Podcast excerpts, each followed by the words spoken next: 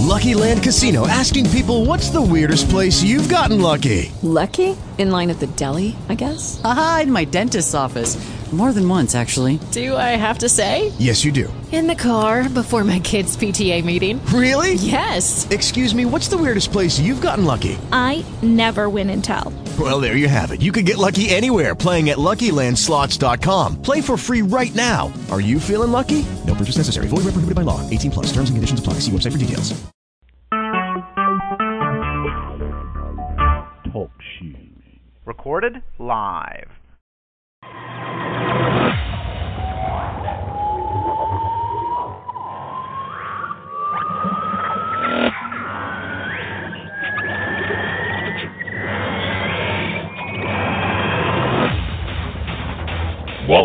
The Colton Collective Podcast. Now, here are your hosts, Dave A.C.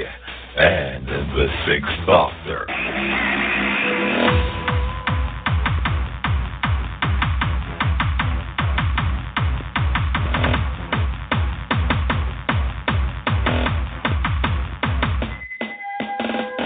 Hello, everybody, and welcome to the Colton Collective Podcast. Yes, it's one small step for podcasting and one giant leap for a review show. Uh, anyway, alongside me is Mr. Dave AC. Hello, Dave. Yeah, and I've never drunk any wine that tasted like wine gums, but still, there you go. I like the the purple ones. Anyway, right. What we're doing here today is we're all gathered around, of course, for a brand new episode of Doctor Who, uh, Day of the Moon. Uh, and we've got uh, quite a full room, uh, so hopefully we'll get around to everybody today uh, in record time because, uh, of course, coming hot on the heels of our review show is uh, a Podshock uh, live show, um, and Dave will give the details on that. Yep. Uh, just uh, just to remind us that it will be spoilers as well. This show today, Podshock, which is on Talk Show ID two double three five eight, will be at four p.m. Eastern Daylight Time. That's in uh, an hour and three quarters from now. But hopefully, we will allow you a little toilet break. We will finish before then. Setting lofty goals is what we're all about today. All right. Uh, quickly to introduce the room. Uh, no need to say hi. I'm just going to call out whoever's here so we can get going. Uh, we are joined today by Benjamin Elliott, Charlie P79. I voted for Saxon, Mr. Randall Thor. Rowanth is back. Scardus is here. Tim Jury, of course, is holding court. Uh, Willis Girl is joining us on audio. And hopefully, Darth Skeptical and DM Walling will uh, grace us with their uh, uh, vocal stylings a little later on. And we're also joined by guest 9 guest 10 and the omnipresent guest 11. All right, that's who's here. Uh, let's get started. As Dave said, guest 8 as well. Sorry? Uh, sorry, you missed guest number 8. Very important, that guest number 8. Guest 8's gone. Guest 8 left. Oh, they're gone. Yeah. Sorry, my bad. They didn't clean up either. guest 8, terrible, terrible at housekeeping. Anyway. Somebody shocking. All right. As Dave said, there will be spoilers. Spoilers will abound, and probably the silence will break in somewhere in here and give us some kind of uh, suggestive message. Anyway, so to the spoilers, Dave. Play last week's catch up space. 1969. No! The doctor we saw on the beach is a future version, 200 years older than the one up there. Canton, Everett, Delaware the Third. Who's here? What the hell is that? Mr. President? You didn't have to kill her. She couldn't even remember you. How does that work? We can only remember you while we're seeing you, is that it? Canton, are you okay? Doctor, I'm pregnant.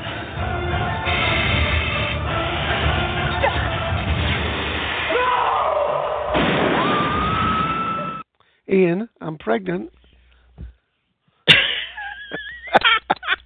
I wish you'd have stayed silent on that. uh, on that bombshell, we should get on with things. Uh, just before we get going, and something I forgot to do, and we should actually do, is if you are new to Who and new to podcasting, and you think, well, I'd like to get involved and, and, and share my thoughts, here's how to do it. If you enjoy listening, why not join the collective and participate yourself? We're on TalkShoe. Call ID 54821. Call in on 724 444 7444. This is a US number, area code 724, so do check your calling plan before dialing in. If you have a SIP client, you can call in for free on 66.212.134.192. Or you can connect in directly via the Shoe phone client if you have TalkShoe Live installed. Looking forward to hearing you. Ta-da! God, I'm glad I don't have to remember to remember all that information. We just have Tigs on tap. Tigs on tap. That sounds like a show. All right, enough of the palaver going on in here because I've just had way too much coffee this morning. Tells you what uh, happens around here when I'm trying to get rid of a headache. I just talk like crazy. All right, Dave, quick, save them. Yeah. well, certainly, and let me just welcome into the room Diane and Darth. Just join us. I'll play another clip to get us moving again, uh, but we're going to try and get people in the room. Uh, slightly in reverse order to last week, so yeah, just to let you know that I'll be going to I voted uh, Saxon and then probably Scardis. But here's uh, another little clip to move us on. Suspect directly ahead. Coming to you now. Canton. It's Pond. I see you. Don't move! They're here, Canton. They're everywhere. I know. America's being invaded. There's no way out this time. There's always a way out. Bricks, what are they made of? Where is she? She ran off the 50th floor. I'd say zero balance dwarf star alloy. You're building me the perfect prison. You're literally cut off from the rest of the universe. So I guess they can't hear us, right? Dorfield? You bet. Finally. These things could really do with air holes. Never had a complaint before. Shall we? What about Dr. Song? She dove off a rooftop. Don't worry, she does that. Amy, Rory, open all the doors to the swimming pool. So, we know they're everywhere, not just a landing party, an occupying force, and they have been here a very, very long time. So what are they up to? No idea, but the good news is We've got a secret weapon. it's Neil Armstrong's foot. Yeah. And did anybody think about Gallifrey and a lead-lined room when they were talking about that strange cell? And again, as people said in chat, where on earth did they get zero-rated dwarf star material? And if you could lift it, by the way, it must weigh a ton. Perhaps that's the zero rating. Okay, I, I said we go to I voted Saxon. So, uh, would you like to have the honour of leading us off? Hello. Yeah, big Yeah, there you go. Yeah. Right up there. Don't knock It's our all you. ratings. Okay. Um, thought it was interesting about that prison cell that it was, you know, very close to the Pandorica, uh, the episode, and you know, the uh, Pandorica itself. That you know, here we have again the doctor being imprisoned, and even though it was not for for real, I wonder if that would have worked. Uh, in in reality, you know, if the TARDIS had not been inside the cell with him, would that have held the Doctor? And if so, does it make the Pandorica less special? No, I think that's one of the reasons why they had that circular yellow ri- line round the doctor. The the impression was given that he was so dangerous you must not approach. But I think that was there to make sure the sto- soldiers didn't step beyond that yellow line and accidentally bump into the TARDIS. So I think it was tongue in cheek that he really needed the TARDIS to get out of it, but it was it was so we wouldn't necessarily think that it was there. hmm But Uh, go on. I thought it was also uh, interesting that we really didn't get like the payoff on the cliffhanger from last week's episode. Uh, I'm curious how events unfolded immediately after uh, Amy shooting uh, the spaceman slash little girl, and uh, I wonder if that's going to be shown at a later date. Uh, It- I'd There was curious. a They did. there was a brief flashback clip, but it didn't answer everything. Yeah, It- I, It showed you the, the bullet hole in the girl's helmet, that, and Yeah. then it says she's glad she missed. Right. But there- I, I get that. But I don't get how those events in Florida directly led to um for for for instance, were there actually some of the military that was under the control of the silence or was that all just a show? Because in in the very beginning, uh, when they were rounding uh, all, all the companions up, they wanted you to believe that uh, uh, that Canton, Delaware, and the rest of the uh, military was somehow under this hypnotic suggestion, and it seemed that at least Canton was immune to it. So who else was immune? You know, was there were there people that were being con- controlled, or was that all just made up? Well, my I didn't my, get that I- part. Uh, my idea was it that Canton was like the the people he's travelled in the TARDIS, and so he probably had some uh, uh, immunity uh, from it. Um, it uh, certainly not complete because if you remember when the he does that little trick in the TARDIS and the Doctor puts that hypnotic suggestion into his thing that if he sees one, he touches his bow tie.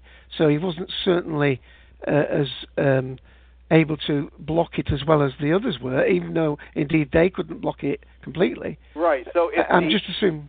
yeah. Yeah. But I mean, does that say that some of the soldiers were under some sort of con- control?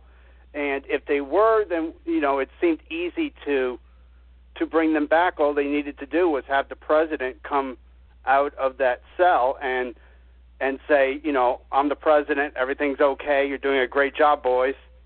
And you know, everyone just did what they were told by by uh, the president anyway. So I'm not Hmm. sure why any of the uh, ruse was was really necessary. Well, part of the ruse was to us as an audience, I think. Yeah, I get that. I get that. But to, when something like that happens and it doesn't affect the story, I kind of feels a little bit like you know deliberate misdirection or filler. But you know, I liked the parts that took place in the um, in the home, the the uh, orphanage. I thought that the the uh, Renfrew character was a direct correlation to the character from Dracula, Renfield, Mm. and the fact that he was pretty much of a caretaker for someone else's plan. Yeah. And I think the names were purposely similar, so I caught on that right right away. And he even acted a lot like like a Renfield. Yeah. That's a part I've played, so that's that's one thing that occurred, occurred to me when I heard the name. I was like, huh, wonder. when when I first saw the children's home, I thought, is the penguin in there? it looked very Batman-like. Yeah, it looked like Arkham Asylum. Anyway, go on. Uh, Oh yeah, and uh, the another big mystery that we have to continue for the rest of this series is uh, a picture of Amy holding uh, a baby, yeah. and uh, I guess we can assume, but you know what happens when you assume that that's the uh, little girl that we've been seeing. Yeah. You know, so that's uh, that's an unanswered question there. We have the the woman who appeared in the in the door hatch. I'm not sure what what to call it. Who That was a uh, bizarre said thing. Yeah, and the something catch wasn't there in effect, was it? Yeah, but uh, appeared to say something about she's still dreaming. So that's another unanswered question, and the biggest one is was at the end. Mm. You know, Yeah. the little girl appears to regenerate. Okay. Yes. Mm. So, uh, so you, you've you've you've talked about some of the things. Uh, we'd like to- when people are talking, the, the points that interested them, the points that escaped them, and the points that you know actually made the episode for them. What, what was your general overall feeling about this being a second part of a two-part story? Uh, was it a disappointment? Was it a letdown? Uh, Right. did you And were when you they got gripped? when they got out of the uh, prison cell and got more into the uh, action of the uh, the orphanage and saving Amy and all that. I liked that movement. It just seemed like the very beginning was just like a little set piece game, you know, a little mis misdirection, and I didn't appreciate that beginning part as as much the the the cold open. I didn't appreciate that as much as when they actually got into, you know, tracking down clues and uh, coming up with a with a solution. And I thought that the solution that they came up with was very uh, ingenious. That they actually uh, explained why there appears to be an audio gap in Neil Armstrong's message. Right, right, Yeah. yes. I mean, he's he's excellent at that sort of idea. Yeah. So I like And of that course- part of it a lot. It's just I wish they would have started it. They could have started it with them on on the run in in in the TARDIS. They didn't have to go through this elaborate. I think it was more so they could have a scene of River jumping into the pool, or you know, Amy dying. You know, same way that they killed the Doctor last week.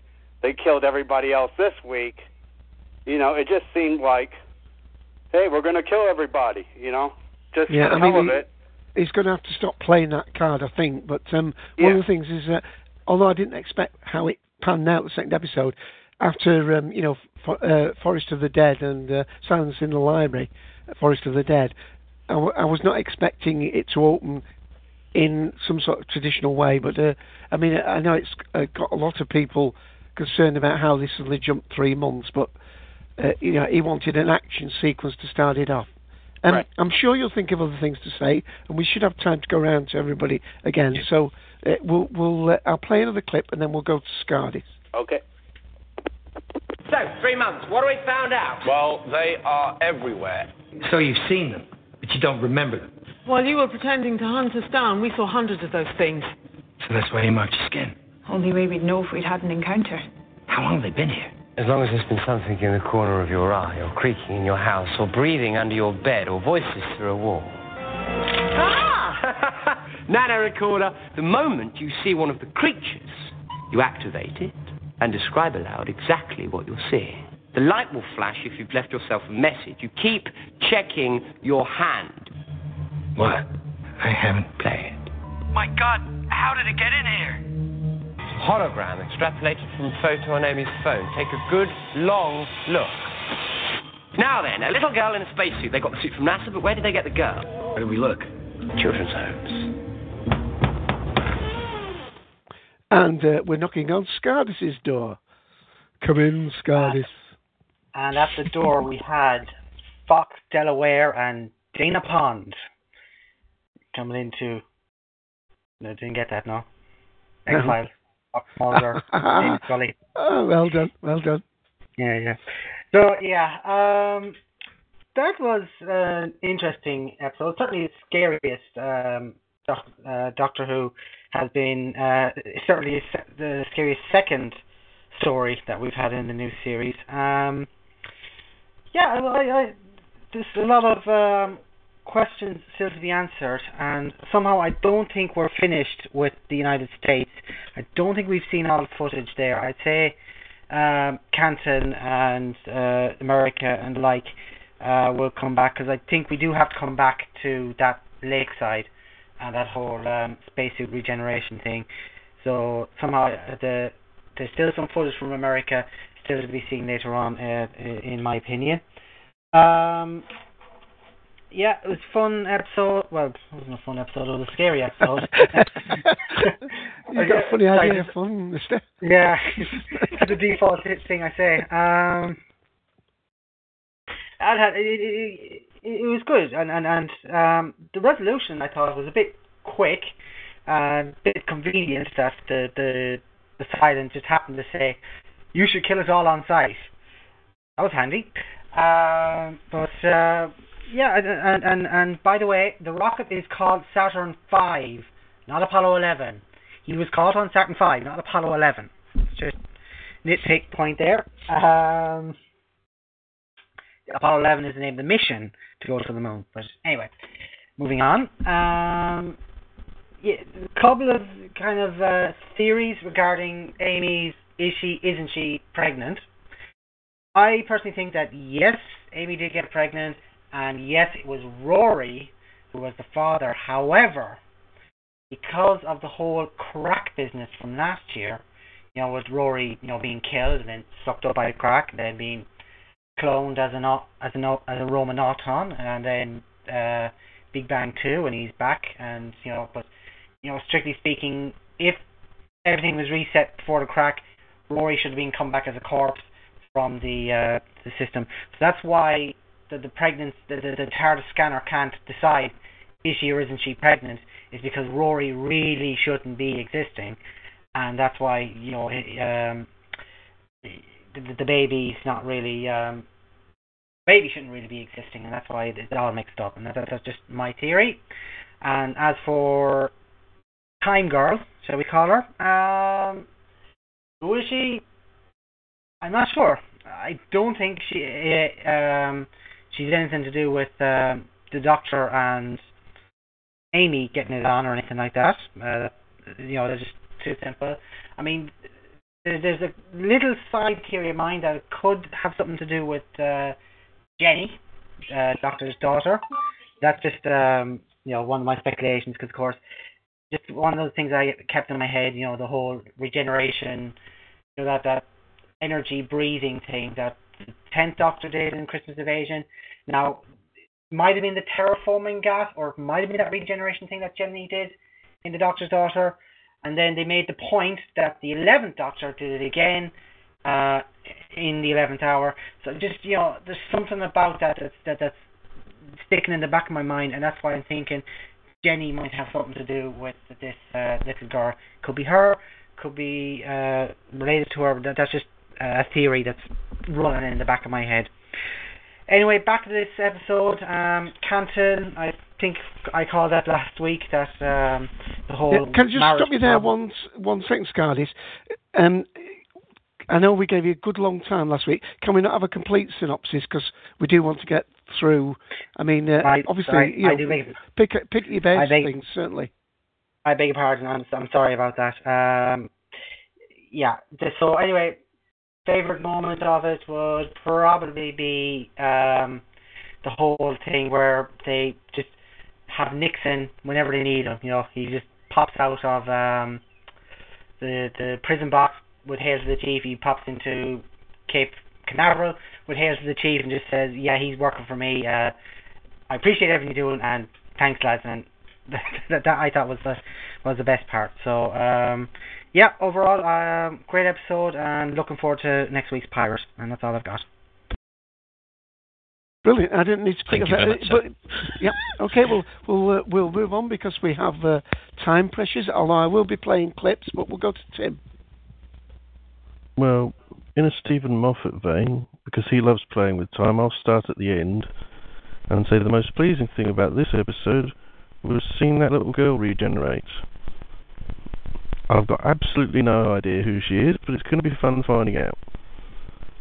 Um, as for the, as for the three months, that was a bit annoying because that turned up right near the beginning of the episode, and, I, and I, my first thought was, he's doing it again. At least it was three months. It wasn't quite like RTD did a while back and gave us one year later. Yeah. But um, no, it was it was full of some great moments, but it, I found the whole thing a very.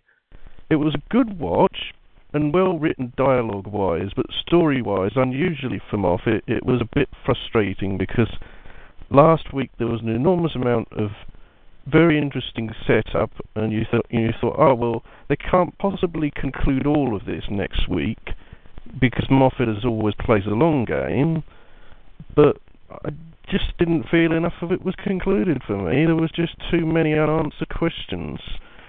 And on my own show, I was glad that I finished last night's show with a Skype call to Andre T of the Happiness Patrol, and I said, "Okay, let's discuss this."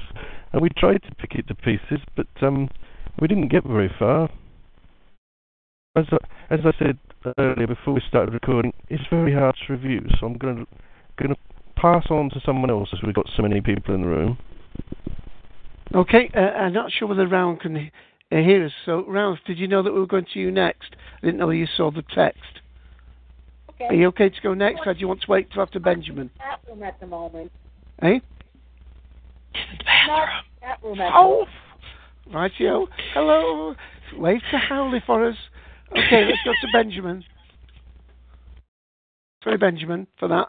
Ah, hi Dave. Just unmuting there.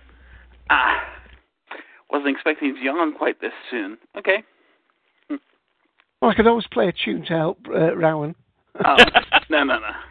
Now, I have a number of thoughts. They're all banging around in the head, and I'm hoping I don't forget any of them. But first, I'm going to have to go for something completely random that no one has picked up on yet. To be fair, how many people have actually watched the VHS of Shada? Nope. Raise your hand. Not me. Well, if you if you did watch Shada, uh, Lalla Ward, uh, uh, Romana mentions uh, various uh, Gallifreyan books and stuff that uh, the Professor Chronotis has, like mentions that she hasn't studied these things since she was a time tot. So, look what we have at Day of the Moon, and the end of Day of the Moon. We've got a time tot. Right. We've not got time head.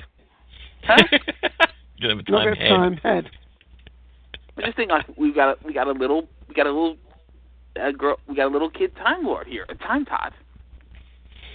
Uh, well, I thought it was funny at the time. Well, yeah, I mean, yes, it is funny, but unfortunately, it's it's it's it's overshadowed by the who the hell is she? What the hell is she? Why the hell are we seeing this at the end of this episode? Come on, Moffat, give us a break. Yeah, but we Well, have eleven episodes and who knows how many months to figure all those things out. So we can enjoy that little thought there for a moment. Mm. okay. Yes, the merciful and ancient law of Gallifrey, I guess nine. The now interesting. We spent a year getting built up on silence will fall, and the silent get, get the feeling the silence is supposed to be this big and scary thing. And then tonight, if we're to believe what we saw, instead of saying silence will fall, it should have said silence will fall 40 years ago because they made the mistake of recording a message into a video phone. And actually, I'm probably just a survivor of that who's out on a long game plan for revenge against you for destroying my civilization. But to be fair, silence will fall sounds a lot scarier. Yeah. True. Yeah. Really I mean, they, they all like these pitfall. fancy. I just would have I, I would have preferred if it had fallen down the stairs. Oh. That would have been funny. Hey, what was that? Oh, silence just fell down the stairs. But um bum. anyway, I- it was a fun episode. I enjoyed it. Um, I think it took a slightly uh, unoriginal take for the whole. Yeah. Well, I, I did like most of the story, and I think I can see wh- where they're going with the uh, Lodger TARDIS.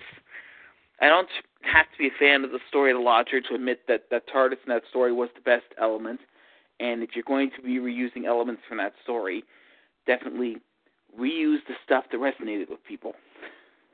Right. Well, can I ask you? Because I, I, uh, one of the things I'm not too sure about is whether it is or is not a TARDIS-like craft. I mean, obviously they can fly it because we saw it, uh, similar one flying off the the lodger's flat, the top of the lodger's flat. But they again were still looking this time, as they were in the lodger, for a pilot. Now, whether the, the, the little girl in the spacesuit was a lure, whether they're trying to grow their own pilot, or whatever the outcome of that is, it may well be that, that, that they can't control the whole functionality of that uh, ship. If you remember when um, uh, River Song moved in, it, it, it seemed to react a little bit to her because she's not necessarily a Time Lord, but she's travelled through time. It, it, it makes me wonder whether they're actually able to move around so much in time. Admittedly, when they're having the picnic in episode one, we saw Amy see uh, one of the silence on the, the hillside, but that's not to say that that wasn't a silent member of that time. For instance, when uh, Delaware is inside the cube and is taking the little video uh, footage of the silence on the floor, uh, and he says, "I'm doing a video, whatever the hell that is."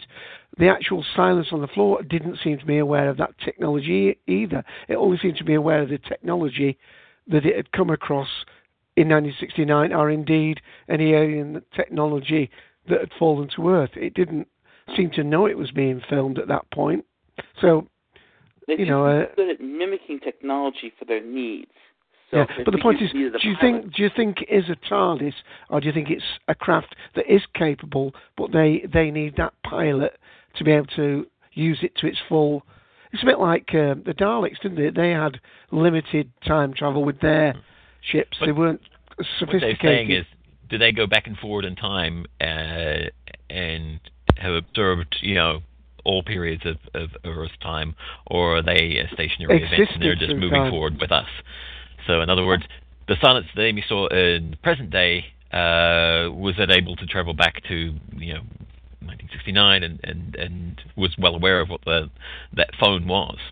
Well, if Yeah. you're uh, the Silence is presumably aware of the Doctor because of all his time traveling, and to be aware of other time travel ships, and I'm sure they've noticed that it's certain that usually the people who travel to, who control time or these similar types of machines are rather intelligent beings, and that these Time Lords, with their unusual uh, physiology, are some of the most frequent ones that show up on the planet.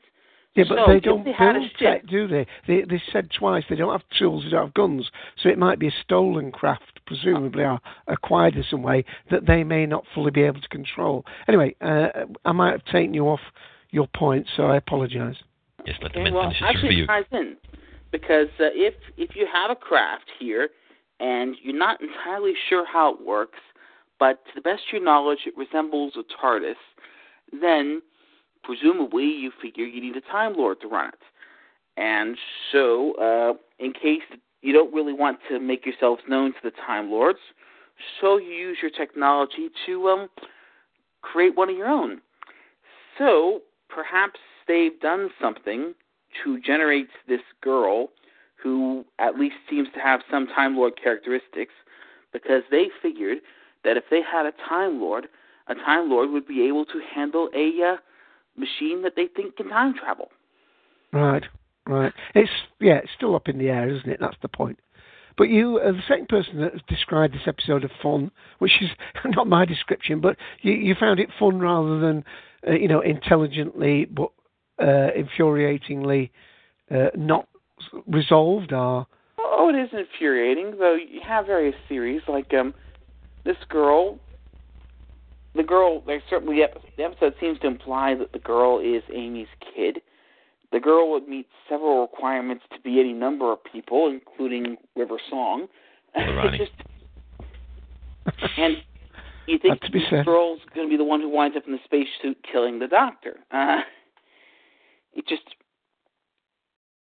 Yeah, well, well, there's lots of things about that. River Song, River Song uh, postulates that, um, in actual fact, the girl might have been when she said it's going to eat me, was literally saying that you know she didn't get climb into the space suit. The spacesuit basically uh, swallowed her up, um, and that for some reason it supported her life. Maybe it was actually trying to convert her into Time Lord. Anyway, I'm sure there'll be others in the room. Can I um, move on and we'll come back to you, or is anything you Right. want to pressingly say? Well, I've got one last thing based on what you said. Um, we have seen a monster in the Steven Moffat era where the suit tried to eat and take over a person. And that would be the Cyberman at the Pandorica, which tried to eat and take over Amy. Oh, you've got And you've if got this Mike girl going supposed now. to be Amy's daughter, with Amy's DNA and Amy's instincts about things, then it would make perfect sense that she would instinctively find a suit coming after her scary. Yeah, and of course we've had Steven Moffat with his Vashta Nerada inside spacesuits as well, haven't we? Okay, let me play a clip. Um, as I say, although we we may well try and finish before um, um, Podshock, uh, Ian is um, willing I'll to stay on late. if needed. So we do have time for a clip. Then we'll go to Willis Girl. then Mike, then Darth, and then we'll check on Rowan. Amy? I think we found the place she was taken from. How do you know? Because those things have been here, but the whole place is deserted. There's just one guy here, and I think he's lost it. Repeating memory wipes Fire your head eventually. Find out what you can, but don't hang around. Where are you? Gotta go. Got company. Don't worry, I've got everything back the way I found it. Uh, except this. There's always a bit left over, isn't there? Tina, but I think you're asleep. Get out. Just get out.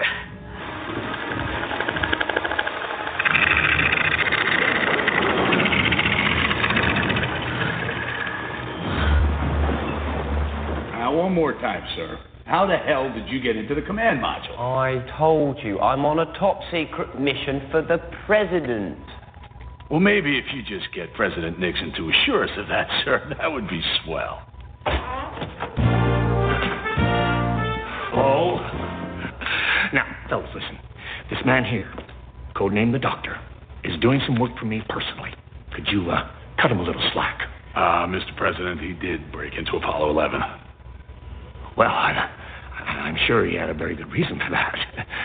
Uh, but I need you to release him now so he can get on with some very important work for the American people. Could you do that for me?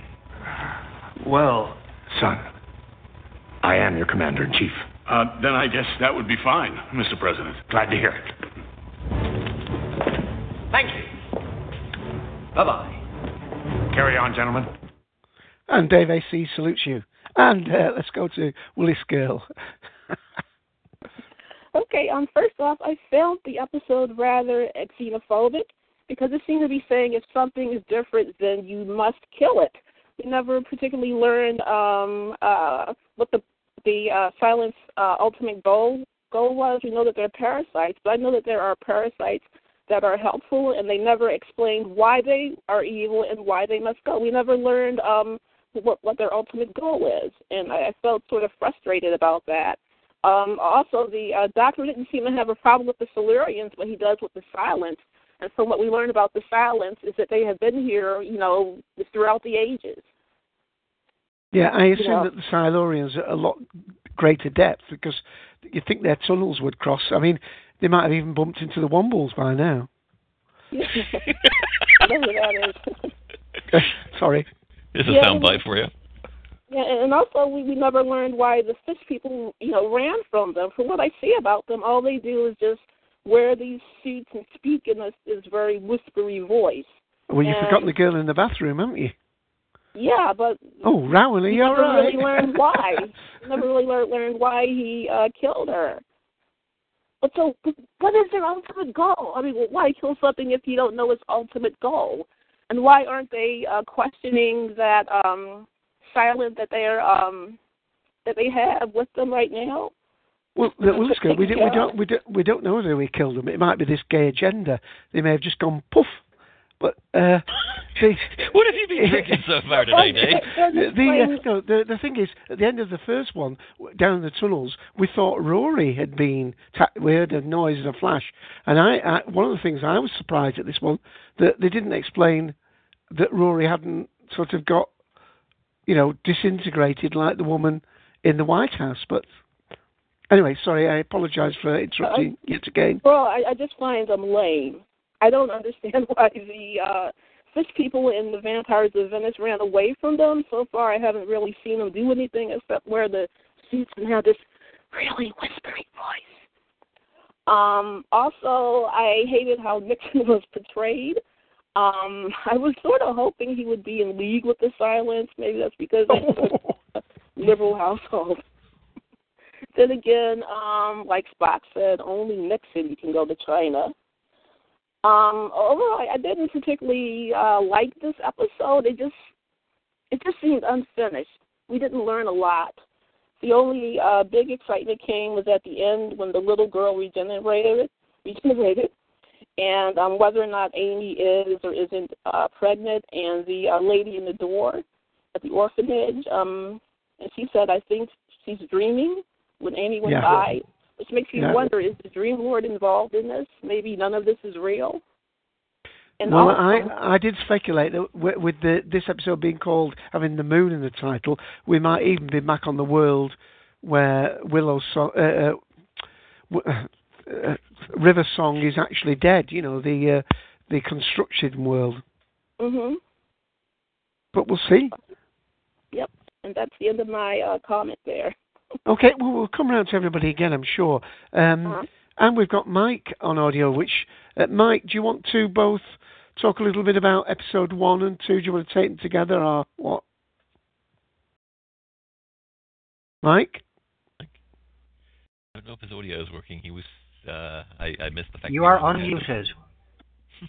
Uh, Okay, well I'll play another clip and then I'll check for Mike's audio, and if he's not, we'll go to uh, Darth. This place. It's been closed for years. What are you even doing? Oh, the child. She must be cared for. It's important. That's what they said. That's what who said?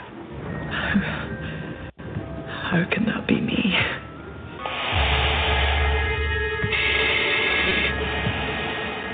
Who are you? I don't understand, so just tell me who you are. I'm sorry. I didn't mean to shoot you. I'm glad I missed. But you killed the doctor. Or you're, you're gonna kill him. But who are you? Just please tell me because I don't understand. Please help me. Help me.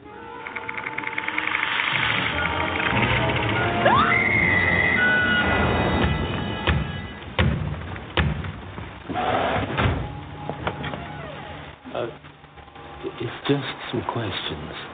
Yes, I see. Dr. Renfrew. Who was that? Who was who?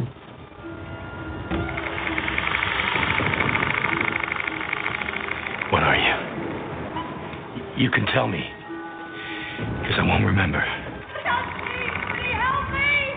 Are you armed?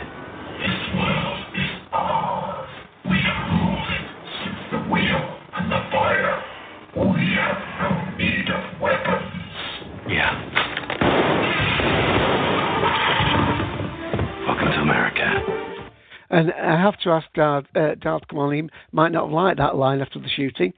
Darth.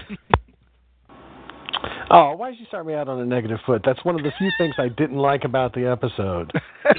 oh, because I just want to say I bloody love this episode. I praise be, praise be. I I cannot believe I'm sitting here a year after The Beast Below with the same writer and thinking, "Oh my God, he really is restoring my faith in Doctor Who." And his ability to tell stories. I don't know why, but I feel like I've turned the corner with the guy. Um, and I- I think- as well. I think that this is going to be a fabulous season, and the things that he's laid down in this episode are really interesting. I want to know the answers to virtually every question that's posed.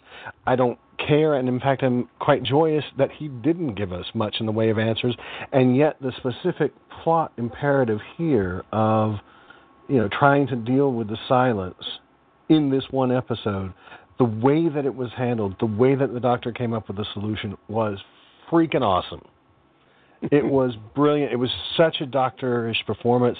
If in The Beast Below I was saying, you know, and still say, that's not the doctor. What the hell's going on with the characterization there? In this episode, this is Matt Smith transcendent. I mean, this is absolutely full on doctor. I I've never quite seen this confidence of uh, the Eleventh Doctor, and I loved it. I ate it up. Um, I the first time that I watched this thing, I was actually scared at points. At other points, I was punching the air. The whole 60s Batman style getting River yeah. back into the TARDIS, I couldn't believe that. That was so funny. It made no sense. It's, of course, barmy, but who cares? I do agree with people before who said it was fun. It was absolutely fun throughout, but more than that, it was Doctor Who genuinely, properly, absolutely scary. The Haunted Mansion thing was a masterstroke. Um, uh, you know, as I watched it more, the second time, third time, I had questions, and I was like, well, why are they, you know, in the pre-title sequence? Why are we searching for these people? Why did uh, the companions split up? Why is Canton, you know, fully searching after them. And of course, we didn't actually get the explicit reasons, but later on, as I watch it some more, you can start to put together the pieces and realize that ultimately, you know, we're building a prison there not because it's a Moffat trope.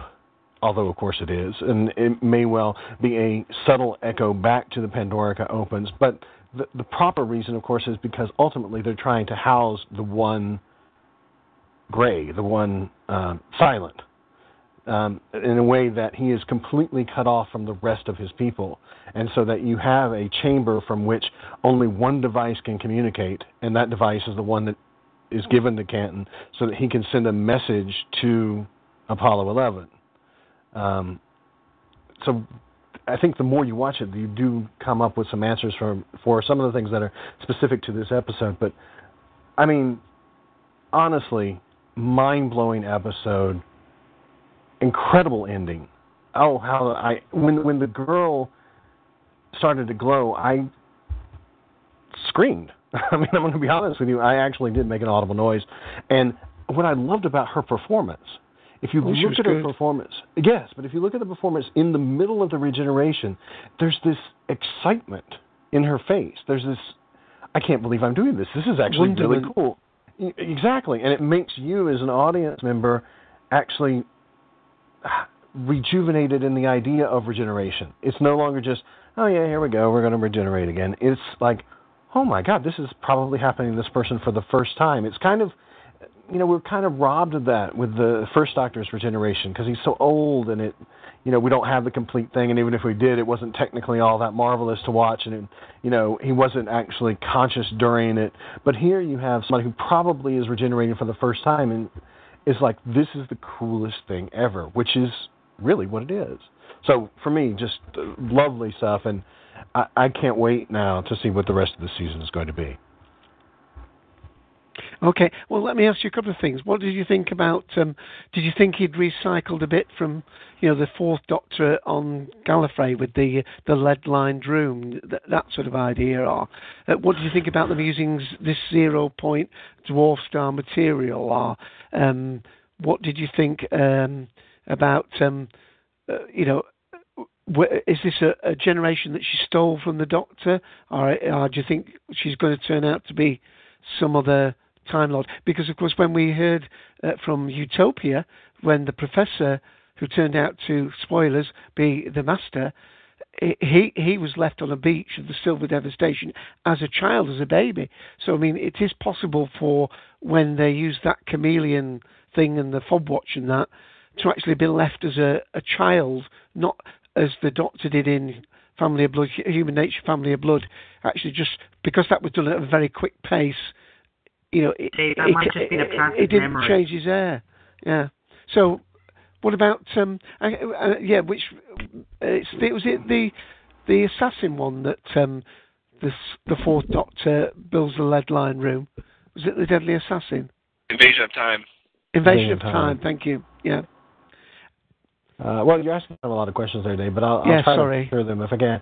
Uh, I mean, first of all, I would agree with, I think that was Scartus we just heard there, who said it's the, with the Utopia Master, it's the memory of having been picked up as a child. I don't think there's any evidence that he was actually, Ah. in regeneration, converted to a child. Well done. Um, and and you know, this, so this is the first time that, as um, Benjamin said, we have a time tot um, uh, making uh, the regenerative process happen. And I'm I'm curious about that. I mean, of course, it. I'm I'm really hoping. I'll tell you why. I'm really hoping that it actually is a Time Lord, and that it actually is a child. Because if so, that will completely, once and for all, absolutely firmly close the door on Lungbarrow that that uh, Seventh Doctor novel that causes so many problems for a lot of us being in any way canonical. Because in Lungbarrow, it's posited that uh, Time Lords are never children. That because of the way that, that the reproductive process happens in that book, that they never ever ever ever are children. Um, so I'm hoping I'm hoping that this is you know a genuine Time Lord, and I don't know who it is. Don't care who it is at this point. I mean I do. I'm interested who it is, but it doesn't matter to me who it is at this point. I'm just hoping that we are genuinely seeing a Time Lord as a child regenerating because that'll just clear up so many things. It'll absolutely you know it'll make Susan definitely the the granddaughter of the Doctor and do lots of really nice things with old school continuity. But you know, as, as for the uh, the chamber that was built, I mean, I think the the thing that I take away from it is that you know because of the material that's used there, quite obviously it was built by the doctor. I mean, it's it's on the doctor's instructions that, and and I think somebody earlier said, um, you know, how why are all these uh, military people being forced to uh, you know follow around our companions and everything? Are they under the influence of the the silence? No, they're not under the influence of the silence. They're taking orders from you know Canton, who has you know direct line of authority from the president. It's Canton who is orchestrating this whole manhunt, so so that convincingly the doctor is being placed in um, some kind of isolation along with all the rest of his people, so that this thing can get built. Because the whole thing is, once you build it, then you have a base from which to defeat the silence. Um, Yeah. So I mean, quite obviously, it was the doctor who who got the materials for it and all the rest of that stuff. Right, So, right. Yeah. Yeah. So it was just it was just filling us. uh, I mean, um, uh, like Perry G puts in text, um, didn't the end of time clear that up when we saw the young master and the young doctor facing the untempered schism? That they were young children. I suppose that's probably true too. Yeah, I hadn't really. Yeah, of course that is true. Um, yeah, that's true. The, I will say this: there is one, uh, two, th- three things I didn't like about this, and just like last week, the major things that have concerned me about these two episodes are the portrayal of America. I freaking hated the the Hail to the Chief. Oh my God, that was such an annoying. I can't believe they let Warren get away with that. I that was so annoying. It was like, okay, here, here's the joke. I mean, it really made Richard Nixon just look like a total joke. Which you know, maybe your politics lends you to believe that. Maybe my politics lend me to believe that. But at the same time, he's president of the United States. You don't just he, he, make him a real character, not a buffoon, and the drama will be better. The other thing, um, you know, the gun line, whatever. I, I again think that it's a ridiculous portrayal. Um, some people have said uh, that that's a an echo to Independence Day, where Will Smith says, you know, "Welcome to Earth," and you know, kills the the one Yeah, alien. yeah, yeah. And you know, in that way, fine, kind of. But I mean, I still think it's two two gun jokes against America in one Yeah, show. Uh, yeah. I'm not that happy with that. And then the third thing I really, really, really didn't like was that Canton turned out to be gay. And it's not because you know uh, I, I'm not happy that he, you know, that a person could be gay, but, but rather that it is completely unbelievable that Yeah. anybody who actually was gay would be in any way in the FBI because you wouldn't have passed at that time in 1969. There is no way you would have passed um, the necessary security checks that were because the security checks at the time completely Yeah. were about you know would would have discovered that you were gay and you would have been gone. And not only that, I mean the historical record just before this, a couple years before this, in the LBJ administration, uh, you know you had you had some officials within the White House being kicked out just because they were gay. Just it was it would have been I really I punched the air as soon as he said yes she was black because I was like oh great it's going to be that he's trying to and then he was and I'm like oh man you, you went from doing something that was extra that was twist that wasn't needed, was it? it wasn't necessary, and it, wa- it I- was I- enough for it to be uh, about you know race relations, and that would have been perfect because we really haven't explored that in Doctor Who to any great degree, except for Martha's line and the Shakespeare Code. You know, oh, what they're going to think me a slave in sixteen Yeah. fifteen ninety nine. I, Ah, I, just, I thought it was I thought it was funny from a fan point of view because um, since the line was uttered about him just wanting to get married, all the fandom's going. So was he? Uh, did he want to marry a, a black girl or is he gay? Which Yeah. is it? Which is it? And so Moffat says, "Hey, I said both." Yeah, absolutely. I just Uh, f- thought it funny that the resolution ended up being both You're both things right. that would have been debated. You know. Yeah, Just out of sheer right. comedy. A, a few things. I mean, I did feel as though the the way the pres- was portrayed was slightly different than this one. Perhaps it was because they were leading up to that comic little line. But um, you haven't talked about River. What did you think of uh, River's little uh, contribution to this week? You must have something to say about that, surely. He's trying to find something that you didn't like. No, no. I would have I- quite loved that I- bit with her swinging around. Um, I mean, I thought that, that she was Just admiring your work, sweetie, and all that. I mean, that was funny. I thought she was less important to this episode than she was to the last one somehow.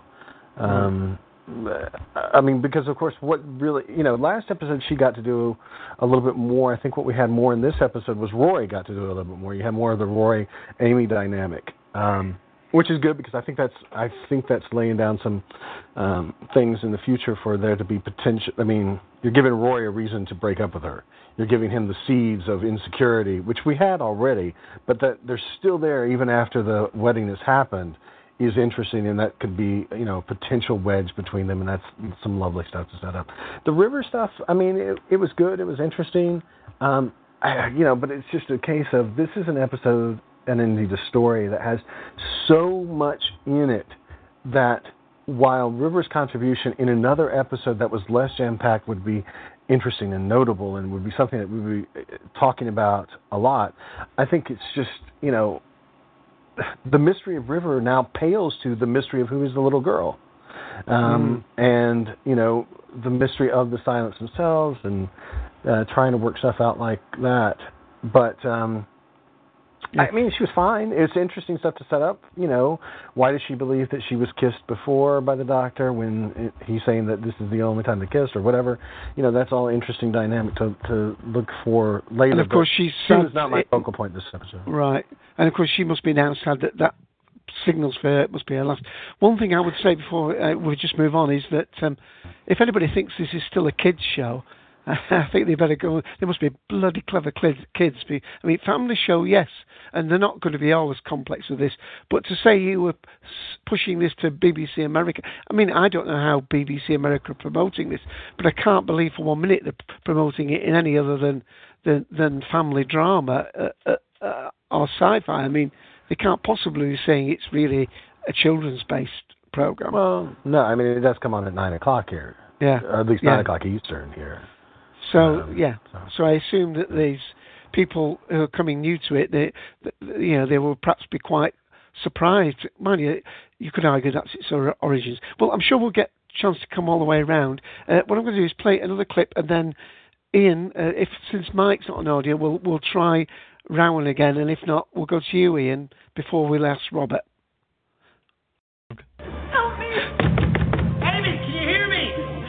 Try to the lock. I need you to stand back. Okay, gun down. I've got it. Baby, we're here. Are you okay? Can't Where is she, Doctor? Dark. So dark. They took this out of her. Wherever she is right now, this is what she's saying. Amy, can you hear me? We're coming for you. She can't hear you. It's one way. She can always hear me, Doctor. Please, Doctor, just get me out of this. He's coming. I'll bring him, I swear. Hello? Is somebody there? I, I think someone has been shot. I think we should help.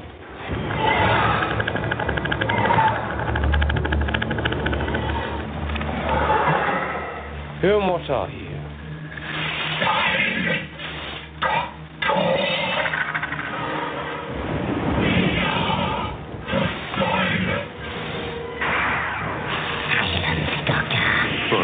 Roy, listen to that. Silence. We ran from the silence. Silence will.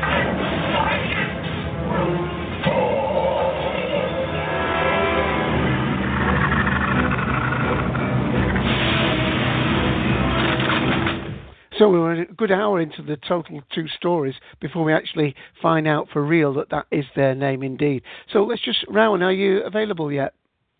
Yeah, I'm here. I was. I didn't. I miss. I think I missed your cue. Okay, well, uh, n- not to mind now. You are on. Uh, if you want to talk a little bit about episode one, because I don't think you made uh, a contribution to that one, but uh, your thoughts anyway.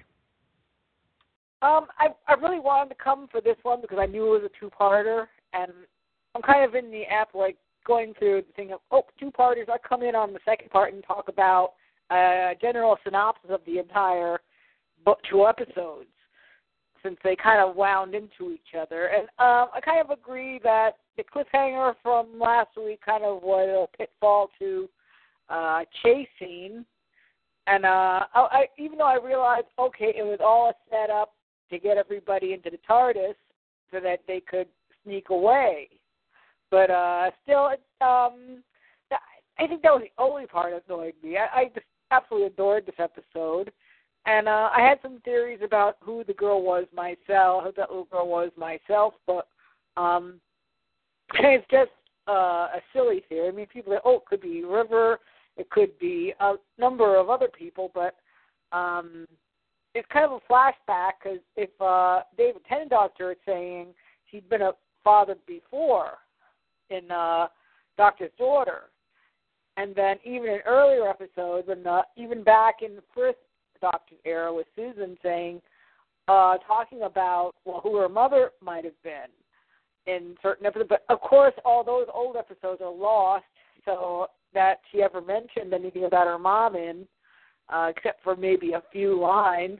But uh, that's a real shame because I I would liked to have explored like who Susan's mom was, and being that um, that was doctor's original daughter, and um, could you know since they're time traveling, the time of the incident could be all around. So in eventuality, this could be um, Susan's mom in the future. Oh, right. Is that is something that you would like that to happen? Now you've got feeling that that's the way they're going. Um, I I have a feeling that maybe a way that they're going because uh, and then as to who the mom is and why she uh, they never said that. I think it's an assumption to think, oh, she was definitely from an orphanage. Um, I think it's something that's gonna. I mean, if I know anything about Steven Moffat, he's to be throwing curves at every opportunity. So uh, I think you know, like if you uh, and over here in America, we had this little uh, interview documentary, sort of like uh, They're Confidential, where uh, they went over uh, about the entire episode in America, and he mentions that in that uh, in that little interview that he kept everything close to his chest. In other words, the only person who knows what actually is going to happen through the entire arc is Alex. Right. Is Alex because she plays River, and River supposedly knows everything that's going to happen. So right. uh, the only one who actually knows the answer is River, and uh, that's why. And uh, one of the quotes, if you saw some of the previews, the clips uh, from the whole series, uh, arc, is that she goes, "Well, she's going to he's going to learn the truth, and it's going to be the death of me." Well, of course, we know how she dies already, unless that's going to be rewritten or not dies, but Yeah. she's entrapped within that uh, the young girl's uh, world in the in the library. So we got um because it, it's true that we never really know or have a name of who Susan's mom was, and uh, it's an interesting theory. Um, and it's one I've been exploring uh, for for the last year, and um, some friends of mine have been like exploring different avenues as to what happened to the doctor's original family, and uh, on Gallifrey, and why he actually started to uh, tra- uh, wander and travel around, and uh, partially because of his own curiosity, and partially because he was getting away from something that happened to him. Because that's why different like when well in the Christopher Eccleston Ninth Doctor would constantly say, "I don't want to, um, I don't want to have this become domestic."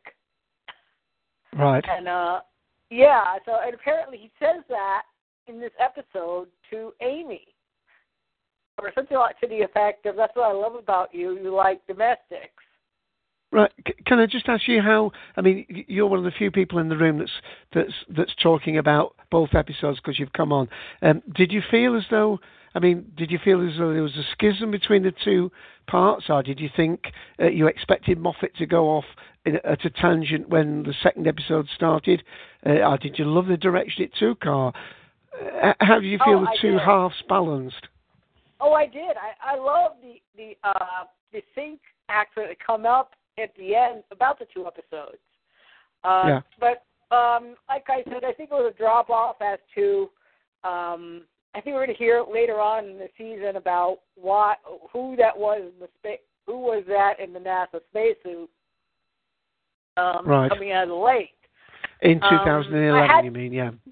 I mean, it's, it's the most obvious answer is that it was River, but it's like you never know with with uh, we have so many cast of characters who it could possibly be, but um, Well, they've even said that there, it's, it's possible the space sh- suit could move uh, on its own. So, you know, Yeah. I mean, admittedly, the visor did come open.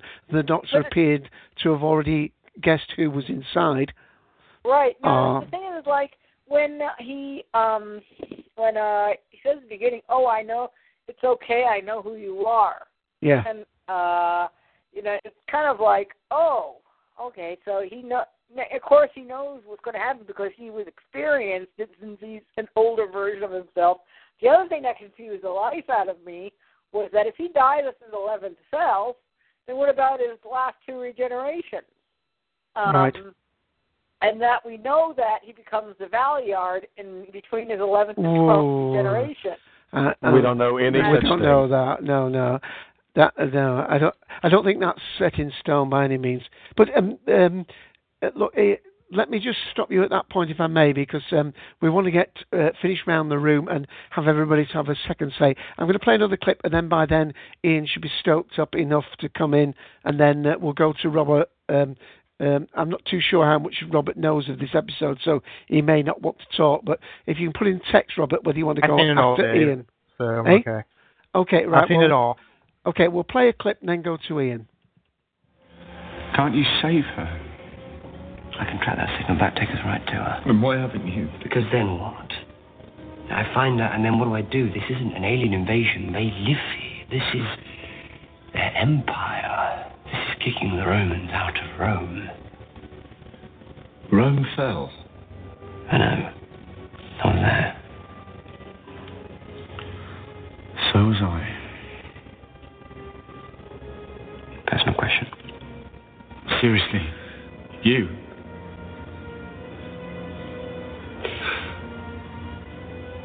Trevor, remember it.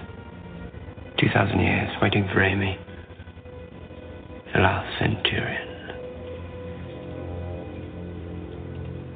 No. You lying? Of course I'm lying. Of course you are. Not the sort of thing anyone forgets. But I don't remember it all the time. It's like this door in my head. I can keep it shut. And I put that in because that was one of the quieter moments. There weren't many quiet, reflective moments. I meant the stuff in text, Ian. But um, if you want to have your bit first, Um, well, actually, I just want to answer that. DM Walling um, uh, put into the chat. Anyone think the person in the spacesuit is the Doctor? Um, when we first watched the episode uh, last week, um, that was my, my first thought that he was actually just talking to himself. Of course, it still doesn't explain anything or make it any less complicated. But yeah, I that thought did occur to me. Um, um, I haven't really been watching. There's a lot of chat going on here. Uh, we've got uh, just a ton of people in in the room. Um, we, we, I think Willis Girl just said 27. I think we've had, I think we've had a 28th person join us. So it's amazing. Thank you all for showing up and showing your interest in, in this episode. And welcome to the Cultum Collective on new Doctor Who episodes. Um, the room just gets packed, uh, and we really, really appreciate it appreciate everybody coming out and, and the chat going on in the room is probably just too much to uh, to read out because there's a lot of discussion going on. Anyway, uh, to the episode. I generally didn't like it all that much. Um, and some of the reasons why are uh, because they were comments from my wife. Um, she found it quite confusing. Uh, no, I mean, I'm completely serious here about um, casual watchers of Doctor Who. Uh, Mm. I do worry that, that this kind of carry on is, is pushing people away in a way that you know, are they thinking, well, am I missing something here? What's what's this mean? The bit with the the woman looking through the the window at, at Amy, I thought was just very odd and I mean, for fans, we get together and we sit on the internet and we speculate and and um, come up with all sorts of crazy theories, and it's what keeps us going. Um, but it, it, it does concern me when somebody like my wife goes, "I don't know if I like this." You know that that's a, a real big concern for me is that my wife is just like, I, I don't know about this. You know, it makes me think, well, maybe next time she'll just get on her computer rather than watching Doctor Who with us, and you know, I think that's quite sad. Um, of course, there's no David Tennant in it to keep her keep her interested either. So did, did, that's the kind of person Liam- we're talking about here. Has Liam seen it? Was it? I mean, did it go over Liam's head, or was it okay for him? he well, I asked him if he wanted to come in here and say something. He says he doesn't know what to say. Right. Um, so it is. It's very, very. It's not a children's program at the moment, certainly. I mean, he he didn't seem to be scared or anything by it. Uh, um, and he seemed to enjoy it. Uh, the, the of course the the resolution with um, the doctor, you know, inserting that clip of, of the silence was just brilliant. Uh, as I said, this is a mixed bag for me. There's bits that I found totally wonderful, um, and then bits that I was just like, eh? Um, the bit with the woman in the window, I was like, that better pay off Mm. kind of quickly for me. Uh, I don't want to have to wait until the second half of uh, the series to find out what that means. Um, I'd really like a resolution on that pretty quickly because you know that's that just kind of bugs me. Uh, things that I did really really love. Uh, the scene between the Doctor and River Song at uh, Stormcage was just fabulous. Um, uh, of course, we saw the, the little kiss going on in the in the in the the, the uh, teaser trailers before the series started. People were like, "Oh my God, the Doctor's kissing someone again," but no, there was a lot more to that scene than than just that kiss.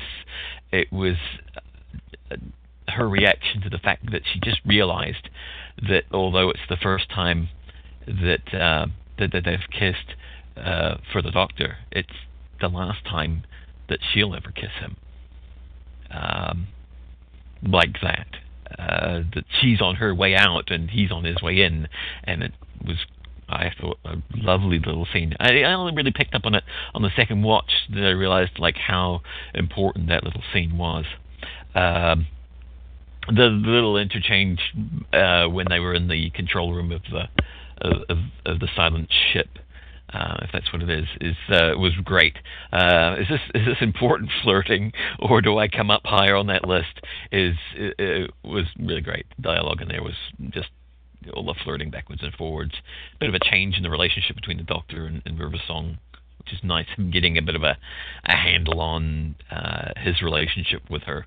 Uh, getting a little more familiar with her, and Arthur Darvill on in this episode has he probably has the fewest lines of anyone and makes the most out of all of them. Um, I I still think he's one of the the, the, greatest things in uh, Steven Moffat's Doctor Who is is Rory and, and Arthur Darvill particularly. Uh, the the way he talks in, in the episodes, the, the the bit where he basically tells the Doctor, "I she can always hear me. You know, don't be ridiculous. I'm always going to be there for her. She can always hear me, no matter what." Um, and even though she says, "Come and rescue me, Doctor," he says to her, "I'll bring him. Don't worry." Boom. Yes. Um, he's not. I mean, yes, he's, he feels threatened at times by, by, by the Doctor, but it still doesn't stop him from asserting his love for Amy. Um, that little bit with the whole, um, you know, stupid face that was quite well done. I thought. Um, you know, just get your stupid face out of here, and the the penny drops, and it was just really really nice. Um, I actually liked the bit. I, I liked Amy in bits of this as well, especially the bit where she was telling him off for being a stupid face. Um, she was quite good in that. Uh, loved Rory in the suit and the specs. I didn't actually realize he was there until a little bit later on. I still remember a song in the background. Didn't notice Rory back there. Um, and it was and it was great. Uh, loved the fact that they addressed whether Rory remembered anything from being Rory the Roman. Um, not that I think it's entirely plausible, but I love the fact that he does. uh, it adds a whole new dimension to this man, and it's, and it's something I'm glad isn't forgotten. That this he is still the man who waited, you know, all that time for her, that stayed with the Pandorica no matter where it was. Uh, that was that was the brilliant part, you know, in this episode for me was that, you know, that's Rory. He's he's Rory the Roman still. Um, yeah, don't get the whole regenerated little girl at the end. Um, I think that's one of the things that's confusing the wife as well. Um, don't blame her. Uh, the uh, TARDIS parked on the side of the building. My wife said that was a bit cheesy, wasn't it? And it was. Uh, I thought that was. Uh, but then on the other hand, I was thinking, well, how else can they? They can't gun down River Song. I'm sorry, you can't just like chase her down like you did the other two and shoot her. So yeah, they had to do something imaginative with her, and I guess that works. But uh, it was cheesy. It was dead cheesy. Did like some of the visual effects in it. Uh, the Doctor being in in the uh, the module uh, rigging it up. That was that was really nice, and and the panning out from that, and, and it just looked really really good. Uh, not yeah, not one of my favorite episodes, but as I said, I went through it and found the things that I loved. Uh, they don't, weren't necessarily the important parts of the episode, uh, like the silence and, and all of that, but. Uh, I think they're really great parts of the of the episode. That it actually makes it sound more like I love this episode, doesn't it? yeah, what do you Yeah. do? but no, there there were great things in here, and so uh, I I just want people to know that I'm not just like, oh, it's a Moffat Doctor Who story. I hate it. It's not that. Uh, there's just some things that uh, just aren't gelling with me as far as his approach, and and that's fine. I'll still watch it. It's still Doctor Who. Um, but I do con- I do get a little concerned uh, that it might be getting a little overcomplicated for the casual watcher or my wife. All right, I think I've said enough, especially since I'm on like a lot of caffeine and you probably didn't understand anything that I said before. Right. Well, let me just first of all, before I go to to Robert. I like how we uh, didn't say, "Oh no, no, that's all right, Aaron. We cut everything." uh, just before I go to Robert, uh, to save time, you can play the rest of the clips if I have to go anyway, can't you? yes, sir. If needs be. Uh, we're, the next clip would be number eight on your list, 008. But let's go to, to Robert, and then if you'll allow me, I'll have my say, and then we'll see how we go for time. But I'm sure we can get round everybody uh, at least for some more. So, Robert, if you won't be too long, but if you could give us your thoughts. Sure. Um, I wanted to throw in a little bit about the first episode since I wasn't on last week.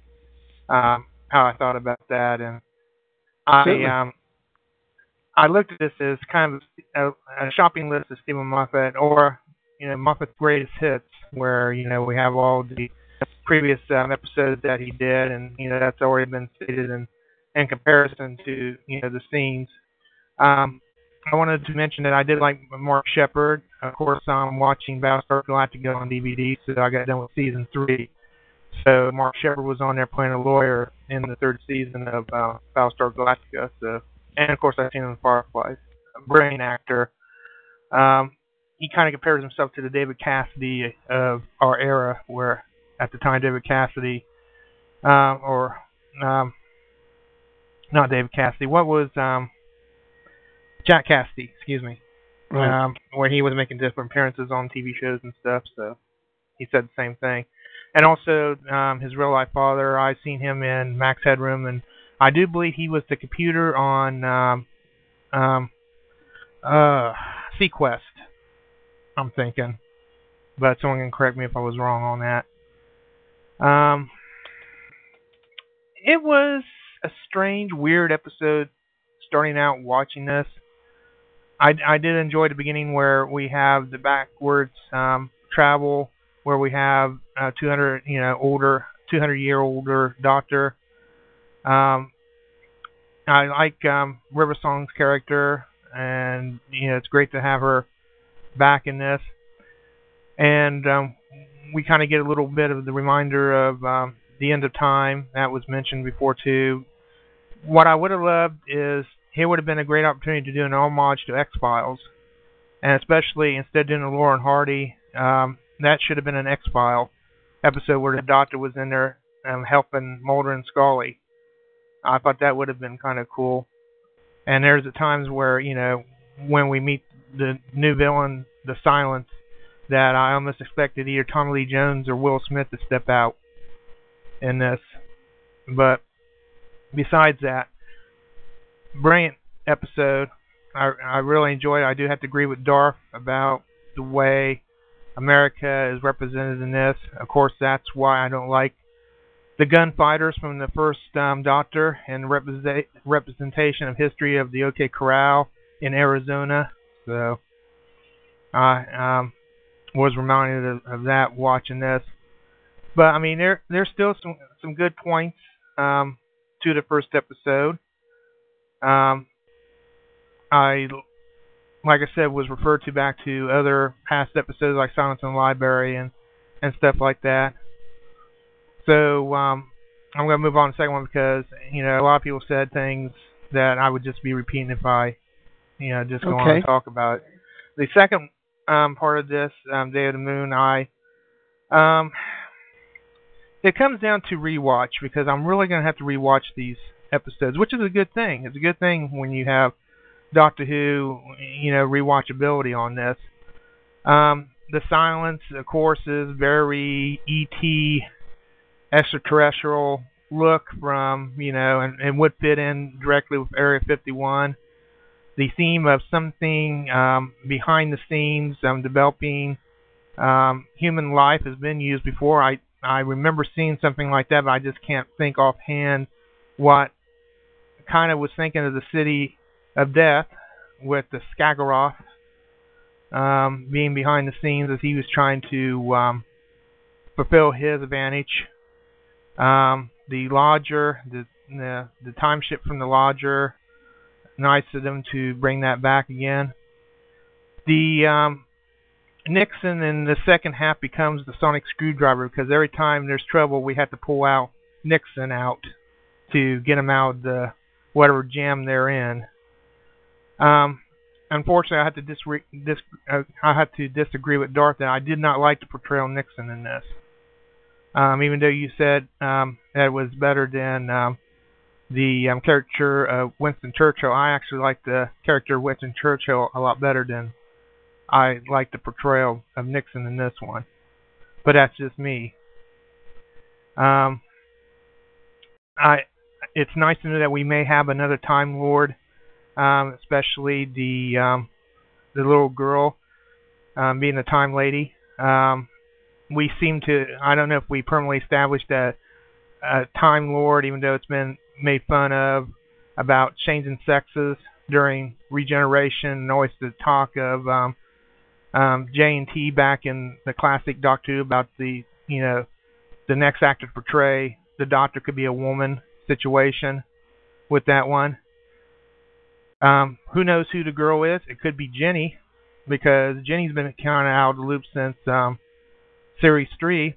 Maybe um, Moffat's deciding to finally bring her back into the um, series. Who knows? She only has one heart, though, doesn't she, Jenny? Um. Yeah, No, we kind of also said she did have two hearts. Definitely Okay. two hearts. Yeah, it, because it was a kind of a, a plot point that uh, Donna took out his, the doctor's telescope, felt it against uh, Jenny's chest, and there was definitely two hearts in that. So no, she she is Okay. a two-hearted person. Yeah, you're Well, correct because when they were in the jail thing, they were checking Right. her heart.